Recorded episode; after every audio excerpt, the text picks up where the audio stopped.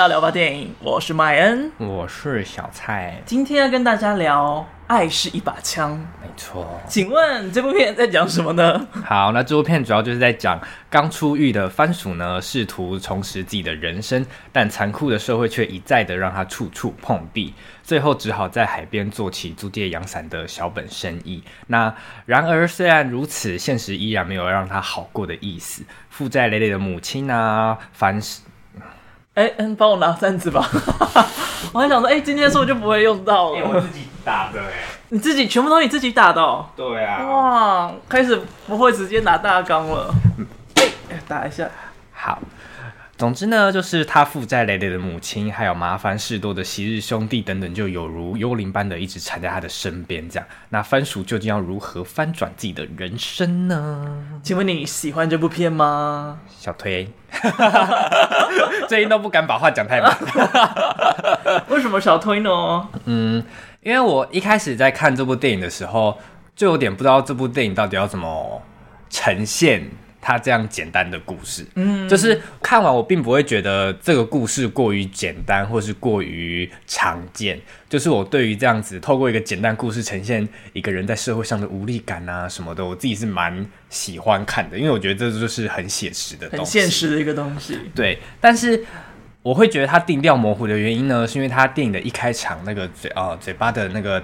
旁白哈就有点对不上，音画没有同步到，就是嘴巴没有在动，但是有声音一直在跑出来。对对对，就是很明显能感受到，就是它音画是不同步的，这样就会觉得嗯。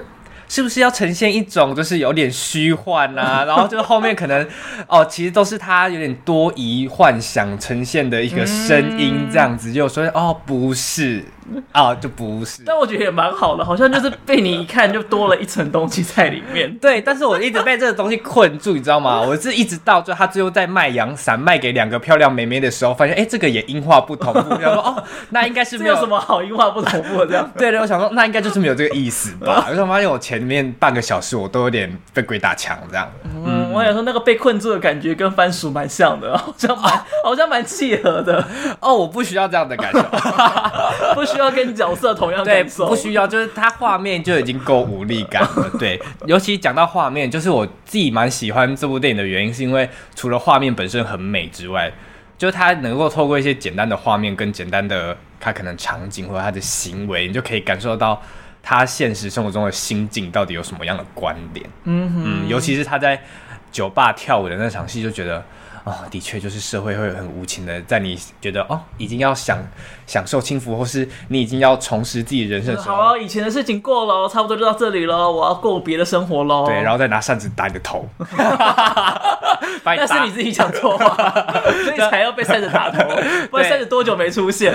总之就是这样，就社会还是会很残酷的再把你打回来了，这样还是会把你打醒啊。对对，所以对于这部电影，就是哦，就是美术啊，画面都蛮喜欢，但是就是音。声音这件事情哦，就是让我有点被干扰到这样子。嗯，嗯，那你呢？我自己是推一个推，小推在往上的推，对，大概多三分之一楼的这种感觉。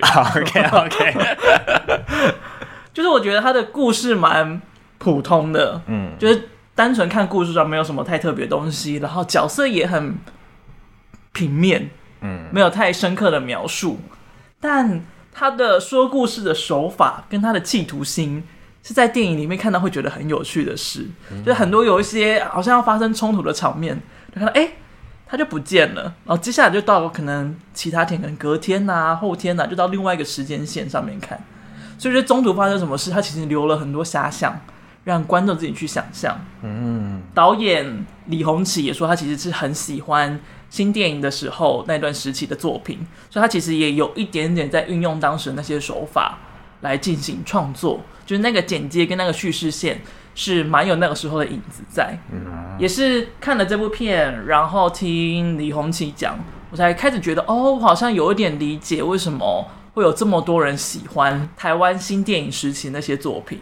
因为我以前在看那些作品的时候，觉得哦，那个时代差距好大，就是觉得哦，它里面讲的话都是已经是好久以前会用的话啊，然后他用的表达手法都是好久以前的手法，我就觉得好像一切都在看古，就是没有觉得这个手法有趣，只是觉得它是古董。嗯，然后 李永琪这么用了之后，我才觉得哦，原来就是不把它当成古物在看的话，其实是会有蛮多有趣的事情在里面。哦，Y two K 啦，Y two K，我请 New Jeans 的。好啦，首先要恭喜啊，这部片有有需要划线吗？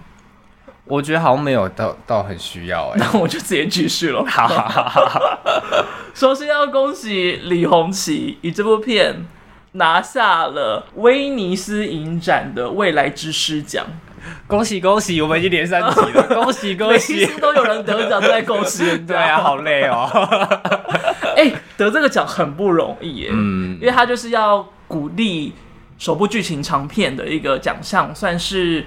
呃，金马奖的新导演奖的概念，不过他在三大影展，就是世界上最古老的影展所办出来的奖项。然后通常啦，威尼斯他们都会鼓励的是，可能在一些手法上，在叙事上，或者是有某种程度的创新，跟带来一些新鲜的。体验才会得这个奖，通常不是什么哦，他未来一定是大导演啊，或什么之类的，而是他有什么很特殊性质，在他身上被看见哦。所以就可以想象得到哦，李红旗这部作品可能不会是世俗觉得好看的一部作品，但是有一定的。特殊的地方在这部作品里面，嗯，的确，你去看这部片的评价哈，大家都说我知道这部片一定会很反应很两极，但是我是偏喜欢，我是偏不喜欢之类的，就一定会有人把这个前提讲，一定要把那个前提讲出来，要先把预防针打满，对，对，以免就是被骂，然后想说干就是又看不懂人，干这种片也在捧，对对对，啊，我喜欢就喜欢，不喜欢就不喜欢，就是这个样子，对吗？嗯，如同刚才所说，有那个音画不同步的问题。就它的缺点其实是超级明显在那边的，呃，尤其是那一秒，电影开始的第一秒就开始，就从头开始就会就是让你觉得哦，有一些怪怪不太好的地方，嗯，然后李红旗也是从头到尾都在道歉说哦，我知道那个声音不太 OK，我知道，就是很抱歉，是不是？他在道歉，我还没看过这部片之前，我就已经看过他道歉好几次，真的，为什么我都找不到？哎，在。可能那个金马的新导演的讲座啊，然后还有每一次的映后，因为我还是有帮媒体写他的文章，然后所以我就有调一些他的资料来看。他说哇，一直在道歉，一直在道歉，每一个采访他也会道歉这件事情。没事啦。但你在这部片之前有知道李红旗这个人吗？我之前有。看过《醉生梦死》，但我已经完全忘记他在演什么了，所以所以就那个东西哈，有点我们就不考 不考古了。可以先跟大家讲一下，就是他原本李鸿其没有要当演员的意思。嗯，那个时候《醉生梦死》，他原本是要去当场记的哦。但是张作骥就看觉得，哎、欸，他好像蛮适合老鼠这个角色哦。所以 你的表情，老鼠，老鼠。他就把他问他说：“哎、你要不要演演看啊？”啊，原本李鸿其也是拒绝的，但后来。张正俊就把他抓来，还是就是说啊，那你帮其他演员一起练戏看看，所以就拿了那个主角的剧本，嗯，然后就跟所有的演员对戏啊，然后一起训练啊，想说那个就是帮其他演员做功课吧，然后结果发现开拍的时候，哎，导演怎么也叫他上场？好不小，真的，哎呦，好不小心啊！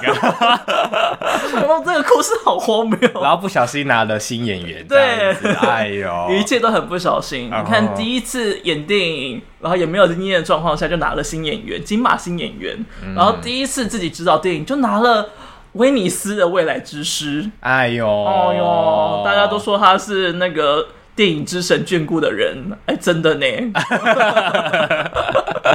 好，那你还看过他什么作品呢？自己比较印象深刻的是《幸福城市》啊，就是一开始在想说，哎，他有演《幸福城市》吗？他的眼里面什么角色？就一看片段就哦，那个回忆都出来了。嗯，就他，尤其是他在跟那个石头对戏的时候，嗯嗯嗯，我还记得他拿着枪对着裸体的石头，就是他们两个在头对头的这样咔咔咔这样子，然后想说啊，是他是他想起来了。那裸体有好看吗？石头的吗？停顿，五米表生气。我一赢，我一赢石头，他们才会生气吧？我只是想看反应如何。如我所期待，好开心，好烦啊！啊，除了这两部以外，他还要演一个比较知名的，就是毕赣的《地球最后的夜晚》。是短片那一部吗？没有，是长片，而且很长。哦，后面还一个小时的长镜头，还是三 D 制成的。哦，毕赣的短片是破晓什么什么，就是一个稻草人的那个。我没有看过他的短片。哦，OK。我只有看过《路边野餐》跟《地球最后的夜晚》。哦。然后他第三部长片快要出来了，大家可以期待一下，应该也是一个很奇幻的作品。哦，符合他的调调啦。对。而李红旗呢，之所以会想要拍《爱是一把枪》。主要是因为疫情的关系，跟很多创作者一样，都是因为疫情，所以开始了另外一种创作途径。但疫情的那个时候，他原本要拍别部电影，然后因为中国那边疫情先开始嘛，所以他的演员工作就停止下来了，所以工作就暂停，他就有点被困在台北的家，不知道该干嘛，所以他就想说，那就来试试看拍自己的作品好了，所以他就开始筹备了这部《爱是一把枪》。又是一个不小心，就是一个不小心。但他原本一直以来都很想要当导演，所以他那个时候去醉生梦死当场记的时候，他才不想要当演员，因为他是想要那边看剧组长什么样子，哦，想要往导演迈进这样。对，所以他那个时候才不想要当演员，因为当演员的话，你其实很难看到整个剧组工作的状态。嗯，想要当导演这件事情一直都在他的心中是一个梦想。这个时候刚刚好被暂停下来，那他就趁这个机会。来延伸他的剧本，来把它拍成电影。然后因为那时候二级警戒嘛，所以他就成立一个只有五个人的小组，然后就拍电影了。应该是这次金马奖团队第三或第二小的，还有两个可能比他更小。谁呀？一个是石门，一个是那个女人。哦，石门感觉。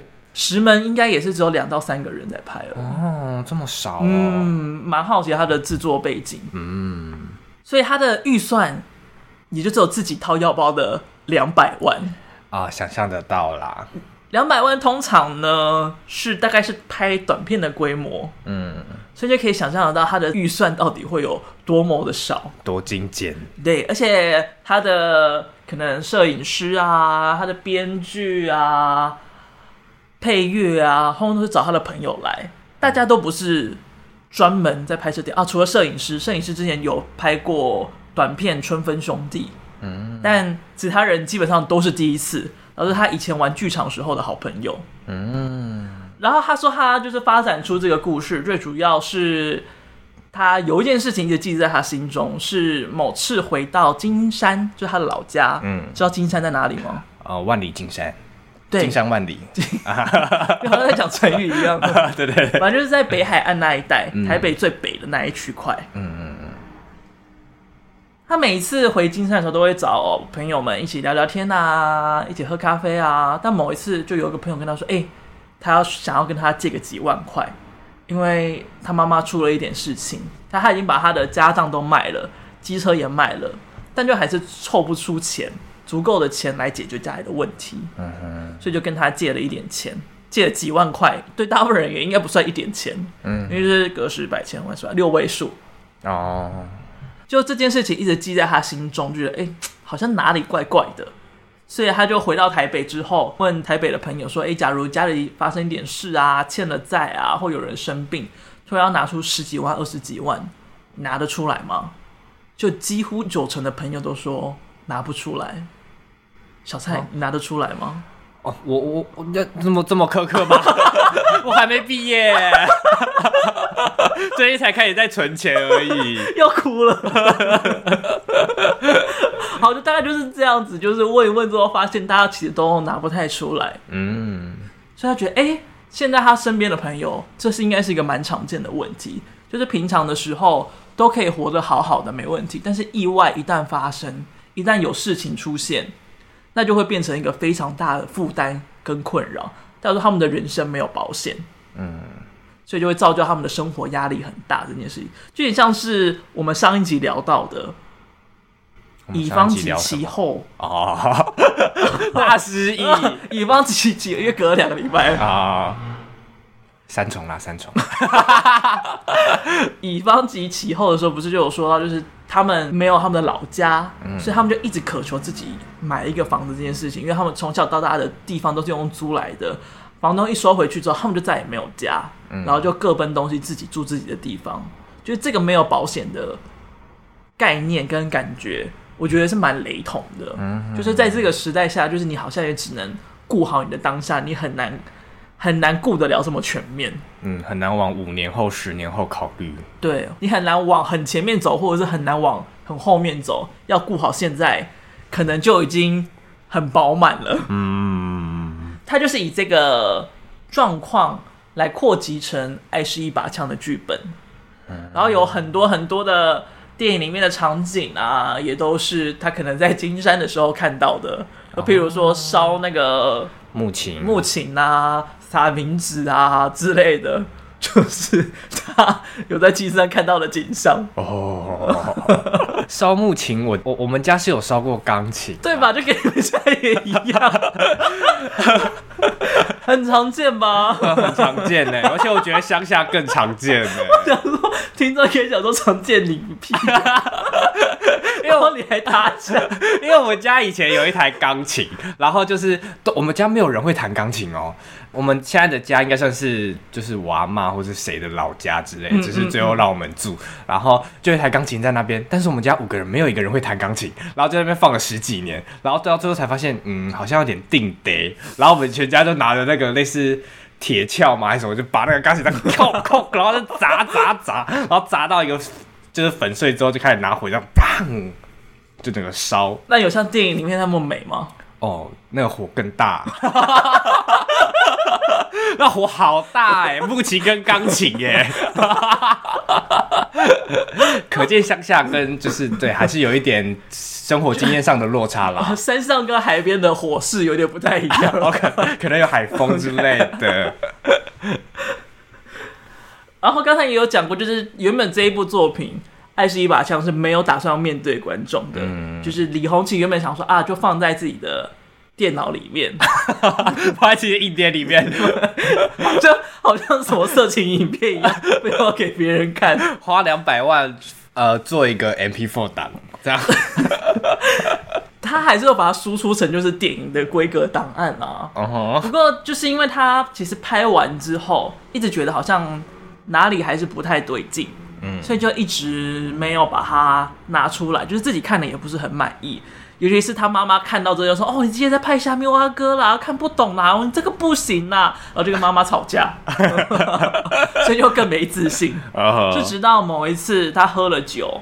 拿给他的女朋友看，他女朋友是一个中国演员，他女朋友看了之后觉得很喜欢，然后才跟他说：“你一定要把它做完，然后让大家都看到他很喜欢。”嗯，所以他才鼓起勇气去找他现在的监制，叫做单佐龙，他的。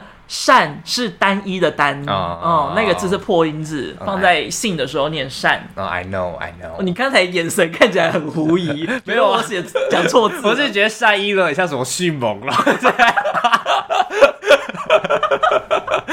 然后某种品种，我没有觉得，我没有觉得那个善有问题，好不好？我知道单依纯或是谁。其其实是在演《侏罗纪世界》，我只是嘴角撇了一下，你 干嘛把它讲出来？谁知道这么歪啊？我就会这些很细碎的事情。单佐龙看了之后，才觉得都是你的迅猛龙来，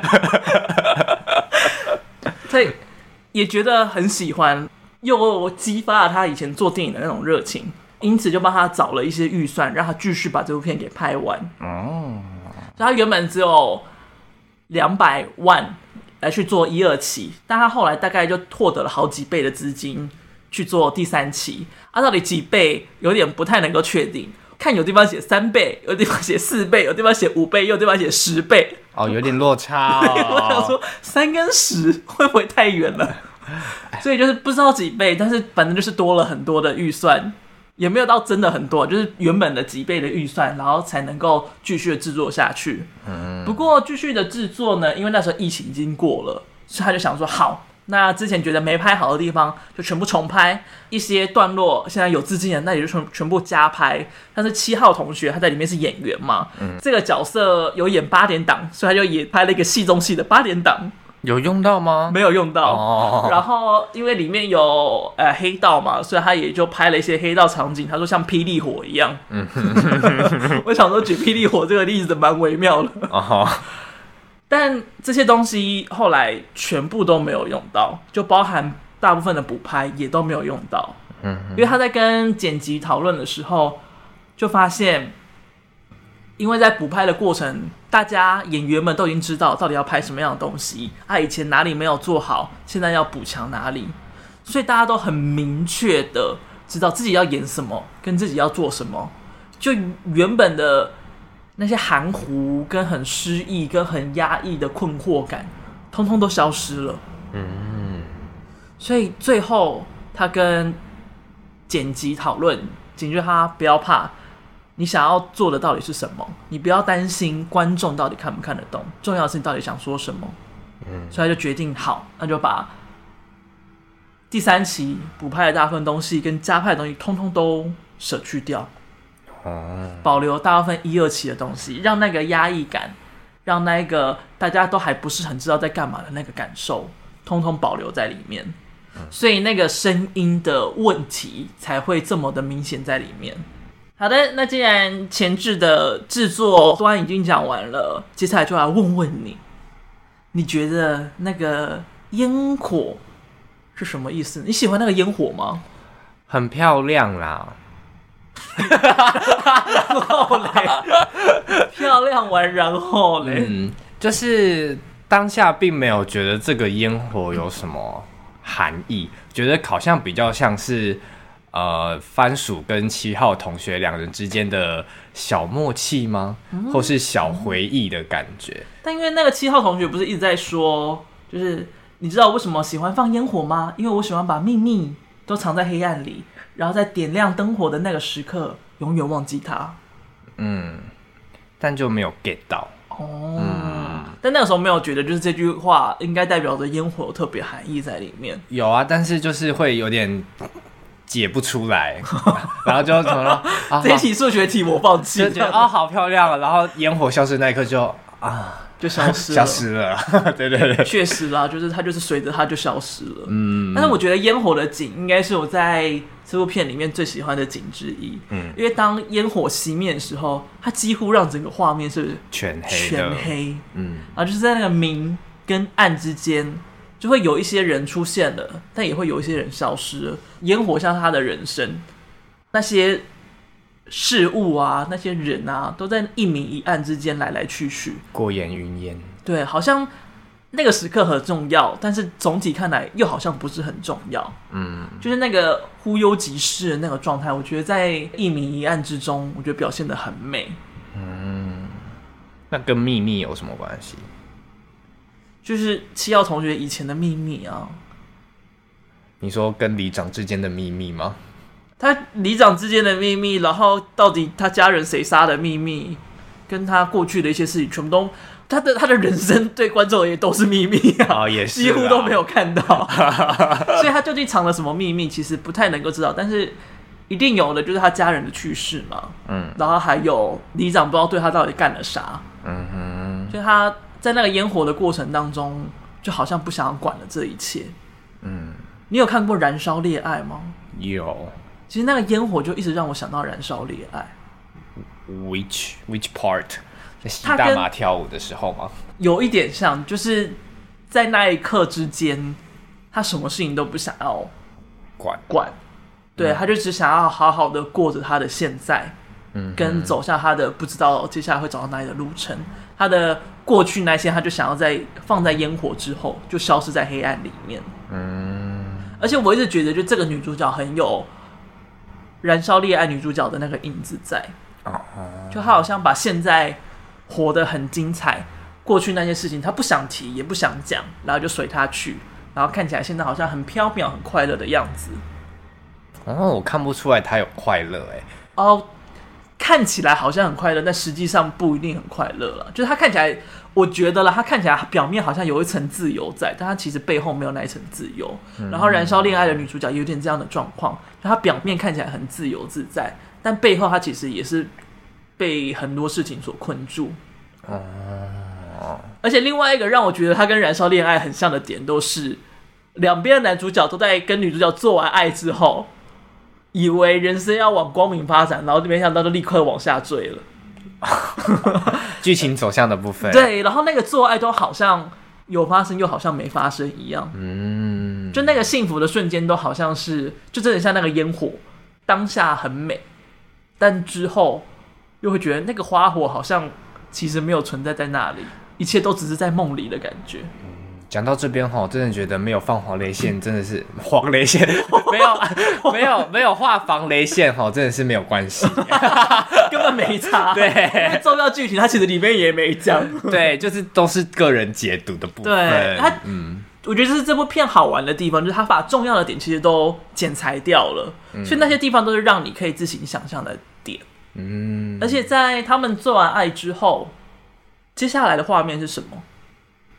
乌龟在他身上爬来爬去，对，然后女主角家的门窗就都关了下来，嗯，乌龟变成在草地上面爬，就是那一切就突然觉得，哎，好像意境上有一点点不太一样了，就事情好像发生的不太一样，然后七号同学就再也没有在这部电影里面出现了，嗯，就会觉得，哎，不会连七号同学也是假的吧？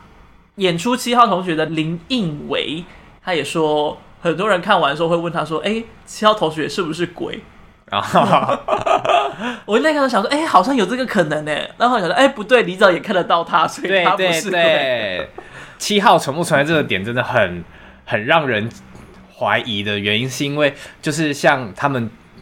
不知道我们做爱啦，就是做完爱之后呢，就是乌龟在他身上爬之外，他不是头上还盖了一个红布，嗯，然后身上身边还有钱吗？那感觉就可以不是七号同学，只是七号同学的想象。嗯嗯，尤其我觉得最重要是那笔钱，就是他、嗯、他不是先去讨债吗？然后最后被丢下车，对，一开始好像很潇洒，就是没有去捡那笔钱，所以当下我自己的以为就是哦，他真的就不要那笔钱了，嗯嗯，然后他。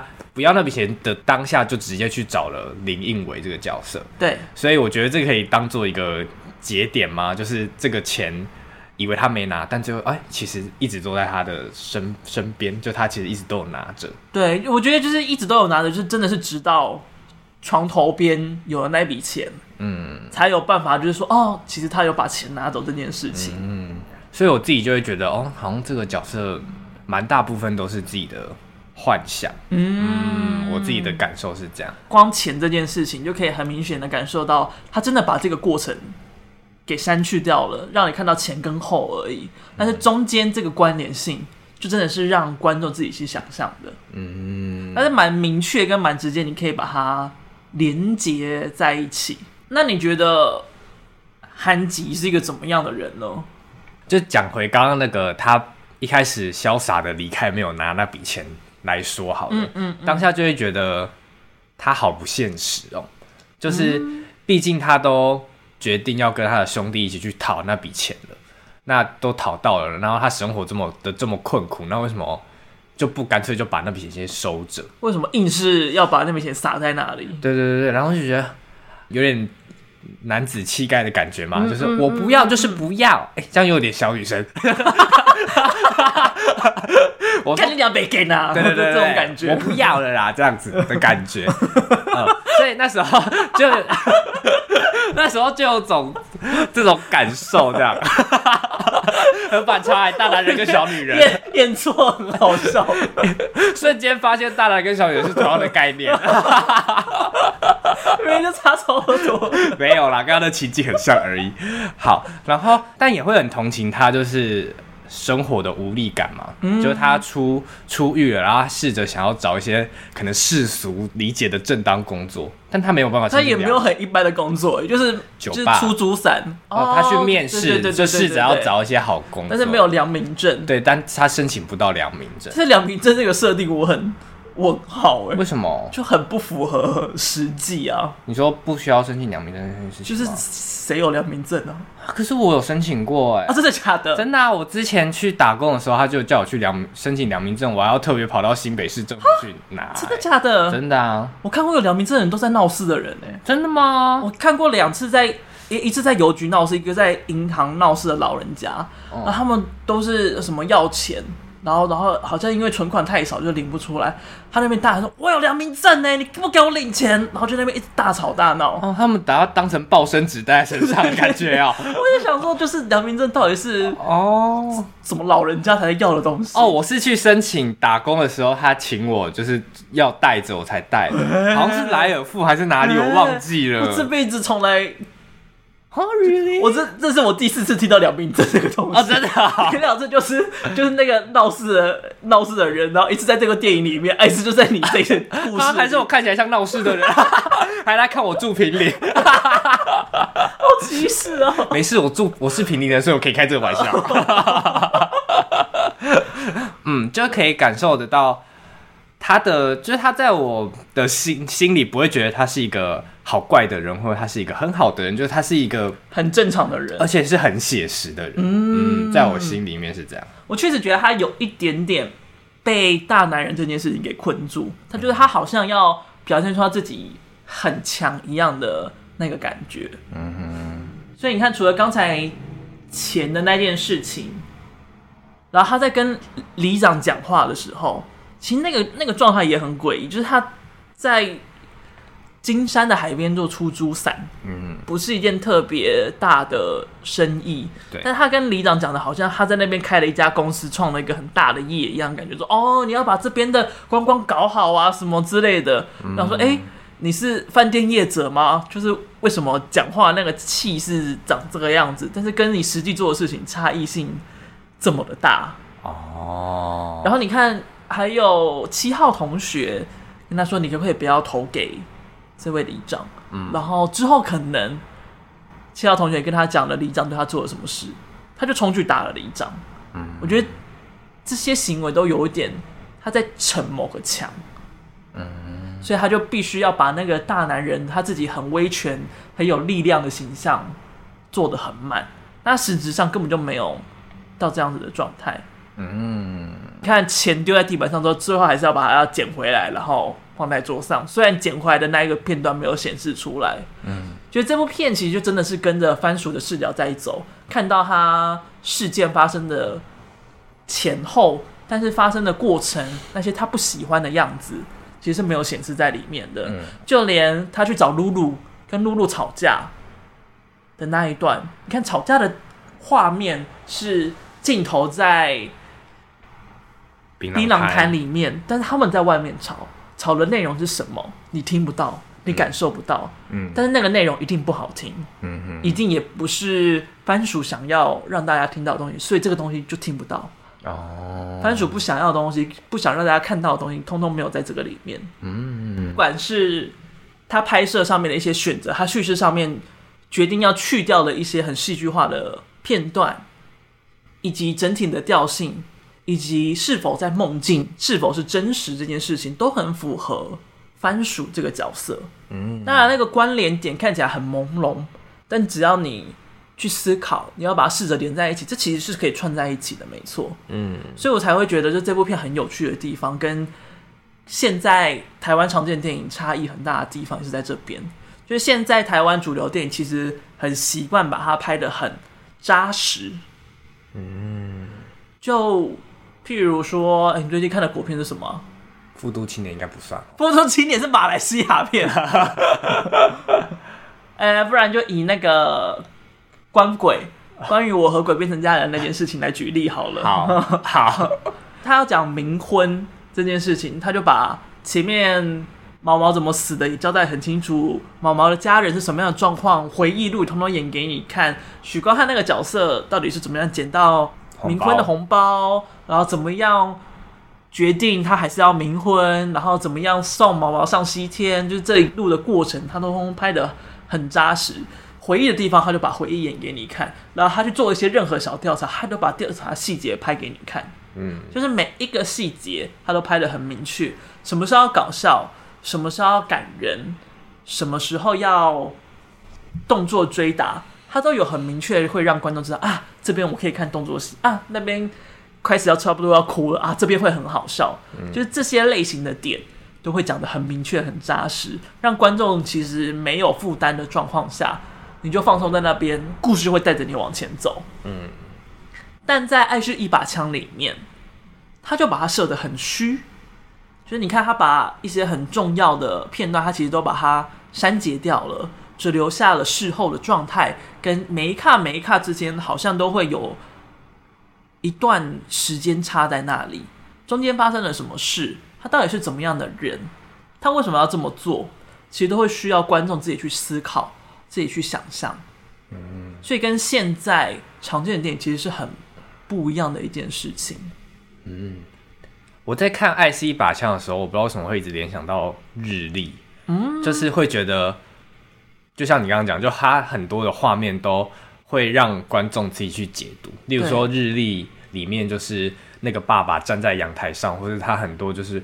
俯视爸爸的视角，他到底那个爸爸到底在想什么？嗯嗯嗯嗯，就是他，就是因为大家之后才知道哦，可能爸爸有一点优越倾向，嗯嗯啊，爸爸那时候到底在想什么？就也也是让观众自己去解读。像那时候我们在讨论的时候，我我自己也会，我自己就会觉得，保罗那个角色可能最后跟女儿分离之后，他就自杀了。嗯，就是大家都会有蛮多不一样的看不一样的解释方式在。嗯嗯嗯嗯，日历确实跟这部片这样子的拍摄调性。蛮像的，但日历有一点很明确，这一切都发生在回忆里面。对，观众可以很明确的可以感知到，就是哦，这一段一段就是回忆的单纯的片段，在理解上会很线性的把它接在一起。嗯，但在《爱是一把枪》，它就没有这个前提在，所以等于那个空隙又更大。嗯，让观众自己去取决你到底要怎么样的方式去解读跟理解这一部作品在。嗯嗯。我觉得这是一件蛮有趣的事情。嗯，而且第一部就这样子敢这样子拍也是不容易。对，就可以感受得到他的叙事有很有，他很有他自己的一套叙事的手法，也难怪会得未来之师奖啦。嗯嗯嗯，他是得了这个奖的第一个人哦，全哎台湾第一个人哦。对对对，就是补充一下。那你有觉得他一直在说他命中缺水这件事情，到底是为什么吗？感受上就可以很明显觉得，好像我觉得算命这件事情本身就是一个哦，好像他说你的的人生是怎么样，好像就怎么样了的那个感受。嗯嗯嗯。但跟水有什么关系？我倒是哦，可能这样回想起来，他最后应该死了吗？就是不知道。你可以觉得他死了。嗯，我自己觉得他应该死了，尤其是他最后又死在了海里。嗯，就即便算命师说他命中缺水，但他最后好像也死在了水里，觉得哦很悲哀这样子。其实我觉得他在提命中缺水这件事情，就有一点一个宿命论的基调。嗯，就是他人生就是缺这个东西，才会这么这么的不顺。嗯哼，就是有一点把自己的不顺归因于这个点，就是命中缺水这件事情上。嗯。他里面有一段我也觉得很妙，就是他说他命中缺水，所以妈妈就找他去认大海为干妈。嗯嗯嗯嗯嗯。然后说认了干妈之后，他未来必将是大将之才。嗯。所以就有种啊，他的未来已经被期许好了，在那边，他就是要跟大海有因有缘，然后他未来就是要干大事的人。但他实际上有走到那里吗？好像没有。但要干大事这件事情，要成为大将之才这件事情，就一直安在他的心中。他知道他实际上没有走到变成大将这条路上，他心中可能自认不会成为大将，但是某种程度就觉得自己得要成为大将。就是那一个被期许的差距，原本好像是一个对这个人的祝福啊，对这个人的期待，但好像到了电影里面的这个时刻，那好像变成一个诅咒。嗯，我觉得他会如此的。大男人的行径，嗯，他会如此的自卑，某种程度也是因为这个关系，因为他的命中缺水，跟他必将是大将之才的期许，才就是一直左右着他的人生。嗯，你有看过我推的孩子吗？哎、欸，那个动画吗？对，哦，有有有有有。那你知道里面有个角色叫有马加奈，里面的小童星哦，紫色头发那一个。对，紫红色、哦、短头发那个。对对对，就是他。有马加奈这个角色，他就是很小的时候就已经超级出名，就大家都觉得哦，这个小女孩未来就是很屌啊，很强啊，就是日本演技圈的明日之星啊，之后要进攻到国外什么什么之类，大家都把他的未来讲得很满、很美。嗯，但因为他小时候就已经被捧得太高，所以他也有一点点大头症，很自傲啦。对，就很快就被讨厌，然后就掉了下来。然后实际上到高高中的年纪，他已经被认为是一个过气的明星了。嗯，所以他加入了女主角，然后成立女团偶像团体，对，他才会那么的不自信。他明明是这三个人里面唱歌最厉害的一个人，嗯，但他却还是觉得哦，我一个过气的人，我才不要拖累你们呢。你们 C 位你们自己选就好了，不关我的事。嗯，就是那个。曾经被期许的状态跟那个自卑感，我就觉得也跟这个韩吉蛮像的。嗯，跳好大，就是那个状态，我觉得是蛮多可以类比，然后也是蛮可以能够理解的那个状态。就杀小了，一个一个八加九跳到日本偶像，大家大家都会有宿命论。OK OK OK。而且我觉得就是也蛮符合这个时代的，嗯，尤其是 Y 世代跟 Z 世代，就是一九八零以后到二零一零以前，OK，这一段时间出生的人就是 Y 跟 Z，好好好好，就是因为这个时代刚刚好是战后最凄惨那个时代过完，然后正在起飞到最高，然后慢慢下坠的那个状态下，嗯，所以。大家都会觉得哦，这个时代很自由啊，资源很多啊，每个人都要把自己的梦做大啊。小时候的教育教了我们什么？就是你要想象你未来可以做成什么样的哦，你要当总统，你要当太空人，你要当什么很上位职位的人，就大家都想要一路的往上飙啊，往上冲。但实际上就是不可能每个人都上到那个位置去啊。但小时候就是要你要把梦想设得这么大，跟设得这么高。但实际上，当你走到三十岁、四十岁、五十岁，请问跟当时真的想要做的那个梦想，到底实际差了有多远？嗯，不然台湾大概会有六百个总统，难怪郭台铭要选。哎呦，所以就是那个那个期许值跟落差值的那个状态，我觉得就是在这部电影里面番薯有的那个状态。嗯，然后也是这个世代的人。很常会在自己的内心当中面临到的苦境，嗯，就是你知道你离你，你的期许有这么大的差距，那你是要把自己撑成那个模样，还是你要放弃那个期许，过好你自己？嗯，我觉得七号同学就比较像是把这一切就抛在烟火之后，过好他的现在的人。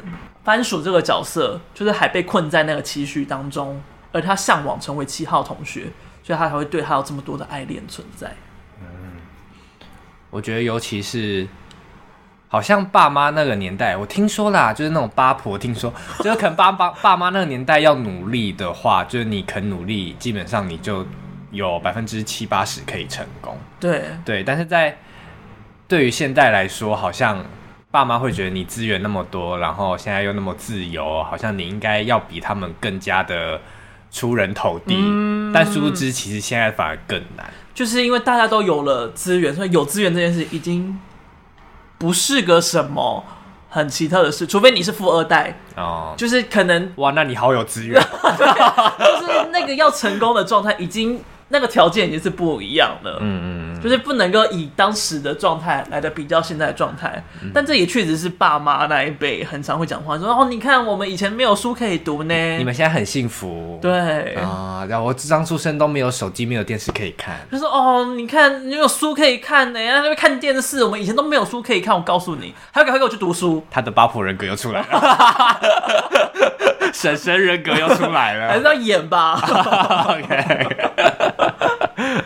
这边也跟大家补充一下，憨吉其实也是李鸿其以前的绰号哦。他以前也超讨厌这个绰号的，因为他做错事，因为他真的去偷番薯。呃，其实以他说啦，以前在金山的那边，遍地都是番薯哦。就是柏油路上会捡到一个番薯，柏油路是用番薯铺成，刚出炉的，刚刚出炉的番薯跟刚出狱的番薯，你是湖中女神，掉的是哪一个？掉的是哪一个？那我可能想要刚出狱的番薯，我要刚出炉的，好饿哦，好饿哦。他就说，因为那边都是番薯田，到处都是，嗯、就是那个多到就是没有人要采收，你就算真的偷了，也没有人会理你。哦，所以番薯是在那边最没有价值的东西。哦，所以他一直都很讨厌这个称号。他没有说这个称号怎么来的吗？我有点忘记了。哦，好好好。但哎、欸，其他的采访有提到，就大家可以去 Google 一下。我想说，因为是最没有价值而被取这个绰号，好悲伤哦。好了，我现在 Google 一下，等我好吧。找得到吗？会不会找到？到我记得在哪里？会不会找到李红旗卖番薯？他说，因为以前他是自然卷，然后烤番薯的日文就是阿 kimo，像 Q 猫。所以他就被叫做烤番薯，好无聊啊！那他说他觉得这个词这样叫他应该有时候有一种挑衅的意味，嗯、就在说他哦，就是满地都是没人要的那个概念。哦、因为他就说番薯就是金山遍地都是，路边都捡得到的东西，就是觉得哦，他整个很无用之才啊，随地都是啊，废的可以这种感觉，好凶，就是帮帮他。加个注释这样子.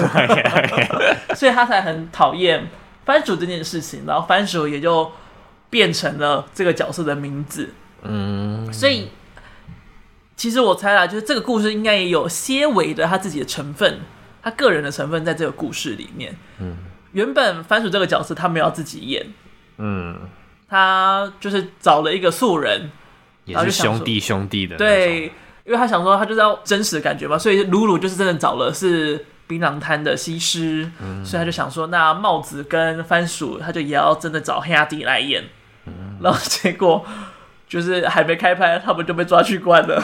哦，帽 帽子的演员也是兄弟，原本也是要找兄弟，哦，原本哦，对对对，所以啊，后来都是都都都都都棒棒被关起来了，所以就最后想说，好吧。那就干脆自己演好了。哦，加上疫情，原本这个故事要在台北拍的。嗯，疫情三级警戒之后，就拉回了金山拍。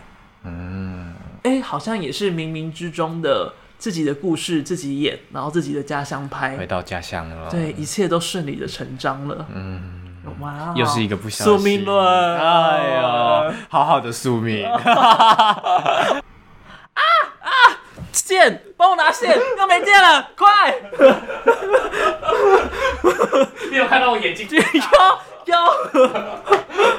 吓死人了！快充电！哇，哎呦！好，没事没事。还有什么要讲吗？吓一跳！但其实也差不多了，是差不多了啦。但我觉得我蛮想讲他妈妈的事情哎、欸。哦，好。因为因为我那时候在看专访的时候，然后就看到他，就是他从从大学的时候就很常会追影展什么的。嗯嗯嗯。他妈妈会跟他一起抢票哎、欸，就是他会会叫他妈妈帮忙抢票，因为他说哦，因为金山的 iPhone 可能就比较少人会 用，金山可能也没有没有什么人在看影展，叫他妈妈去金山的 iPhone 抢票。他说哇，这个妈妈也是够有。会很会用 iPhone 哎，而且很有心，就是即便他看了一堆连自己都不懂的电影，我说连妈妈自己都不懂的电影，但他还是愿意这样陪他哦，好有心哦。我觉得刚刚是羊吗？那感觉他应该要感谢他妈，嗯、因为金马奖的那些作品啊，其实对他影响蛮深的。嗯，他就有提过。一部由英国导演德瑞克贾曼所拍的《蓝》，这部片就在他的脑海当中一直挥之不去。嗯，这部电影呢，几乎所有的画面都是一片深蓝色。哦，然后搭配上一些独白、一些环境音跟一些诗句。那他说他也看不懂那部片到底在讲什么，但就是那个氛围就让他很。印象深刻，嗯，所以他也想要拍这样子的电影，自己看不懂的电影。也说，就是林应伟在杀青酒的时候就是爆哭，然后哭的原因是因为他不知道他自己在演什么，他觉得好像没有帮到这部电影的忙，他觉得很愧疚。但李红旗说，他其实也常常不知道自己在干嘛。但我很喜欢林英维这个选角，哎，我也很喜欢，就他真的有一种，尤其他在电影里面的角色，哦，又聊回电影了。尤其他在电影里面的角色的感觉又经历了蛮多的创伤，就他背后扛着的东西，他经历的东西，那个感可以感受得到。嗯，就像你刚刚讲，他可能有一一个层面是他蛮自由自在的。但我看到更多是他很空灵，就是他那个空灵是他的灵魂都被抽抽走啊，因为真的被抽走。对对对，就他他整哦，你说他是鬼吧？我是说他已经就是好像对于整个生活，还是对于整个未来，他已经没有任何的想法或目标了。就是你也可以从他的眼神或者他的皮肤已经开始变白了，那时候看得出来，现在就要透光了。对对对，尤其他那个李红旗拿着枪指着他的头的时候，他那个坚毅的眼神哦。就觉得哦，这个女生，嗯，嗯，而且就是他把枪对着林应伟的头，七号同学的头的时候，就有种那个当下，就他们好像还可以自己做选择的那个感觉，嗯，然后他们也好像就真的有活在那一刻之间，那一刻是他们人生的其中一个烟火的这种感觉，嗯嗯，棒，砰啊！啊！之后不是还有布盖在他脸上？哦，他该会把七号同学杀了吧？我不知道，应该不会吧？然后，所以那个座位是奸尸啊？可是因为啊，可是因为我在他指的枪对着他的头的时候，我就一直我就一直捂着耳朵，因为我觉得应该就是会有枪声，但我记得那一刻是完全没有任何的声音，没有枪声。好啊。突然觉得好像也可以解读成，就是他真的有把七号同学给杀了。没有啦，那内裤啦，结果最后撒名字是真的，原来是撒给七号同学的呀！哎呦哎呀，台长都不爱撒名字的啦。其实我在帮他大忙哎，然后最后来找茬，最后用木琴烧，最后还烧真钱。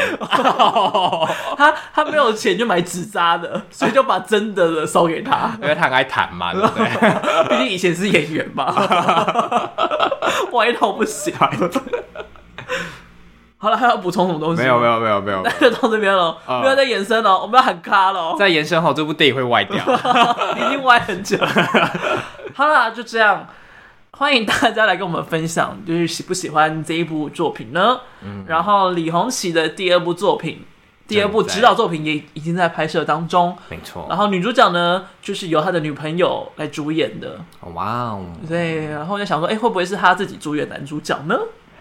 嗯，想说如果他主演男主角，然后女主角是他的女朋友，里面有床戏的话，那做爱的时候到底算是纪录片还是算是剧情片呢？我是小蔡，我是马恩，好恐怖，拜拜拜拜。